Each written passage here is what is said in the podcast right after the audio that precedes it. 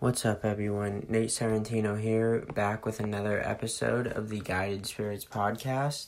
And today I want to talk to you about learning techniques and basically how everyone learns differently.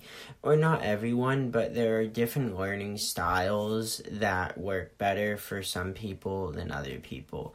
And I don't know all the different learning styles, but I know what works for me. And I'm basically going to talk about how I learn and how you can use that as, and use what I see as an example for studying yourself and how you might be able to become better and get better at learning yourself.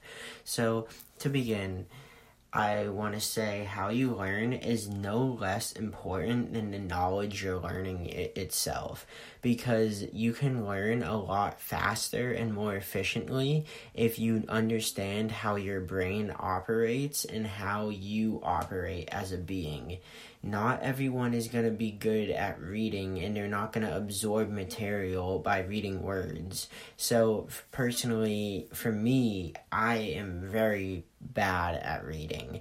I often skip lines and I either see a big clump of text and it is like a big like it's like a block. It's just like a square of like ink and I'm just like what am I looking at? And it takes me like um three of three times to truly understand it if I have to read it through and most of the time I don't actually read things thoroughly and I just skim them. Not I'd probably say 9 out of 10 times I don't actually read something completely and I only skim through it and I get the main points by skimming through.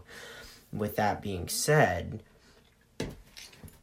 everybody's learning styles are going to be a little bit different but for me personally i am a very big auditory and visual learner. Meaning if you give me a video and you put maybe captions on or if you just let me watch something and I take notes on the video while doing it and I can pause it and like they are talking like I need like multiple sources of let's say like information coming at me. Like it can't just be reading. Like i need sound next to those words. That's why audiobooks work very good for me when it comes to uh, wanting to read a book. I can't just pick up the book. I have to listen to it. Now does this m- say I'm gonna be like I'm less than someone else? No, and I don't want anyone to ever think that because they're not good at something, it makes them less than someone else. Everyone has their skills, everyone has what they're good at, and everyone has their their cons. Everyone has what they're not good at. No one's gonna be like perfect at everything. No one's perfect in the per- first place. I should say no one's going to be great at everything.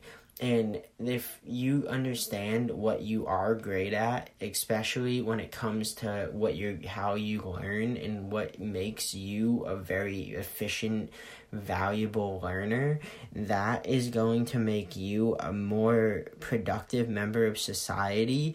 And not only that, it's going to make your value go up to everyone, including yourself. You're gonna value your own self, your own worth is gonna go up when you understand that you can take information on the single moment that it's presented to you and then give it back to someone else. Many people don't have that gift. That is one of the things like if for me personally if you show me something in person like you do it in front of me and you ask me to repeat it i can repeat it on the first try.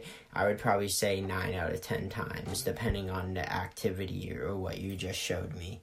Now everyone is different so stop comparing yourself to other people. It took me a long time to do this i always thought well wait, why can't I do something because someone else can? And because, like I just said, I can do things nine out of ten times. Well, that one out of ten times drove me crazy, and I mean insane. It would, nothing hurts more when you're trying to read something to people or you are trying to get something done and you can't do it because you just lack the skill to get it done. And personally, for me, I hate that feeling. I hate not being able to do something. So I always am working on my weaknesses, which means I have to practice reading once in a while. And for the matter of the fact, I was really bad at writing in high school.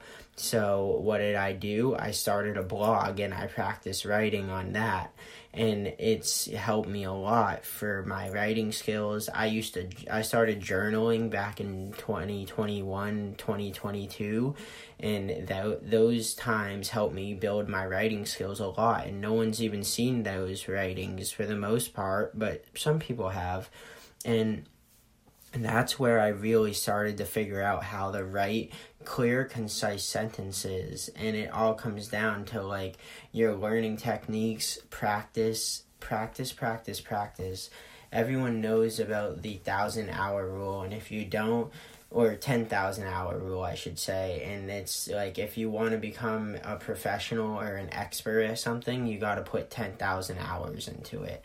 That's a lot of time, which means you need to have some level of dedication and you have to understand how you learn is going to be critical to those 10,000 hours. If you put 10,000 hours into a way that isn't very efficient, you're going to be a lot less productive than if you were going about it the right way. And that's why alignment with the techniques that you work the best are very important. And I'm going to do some research on these learning techniques and I'm going to make another podcast going over all of them. But this was an introductory podcast on how I learn and how you should value and understand your own learning techniques.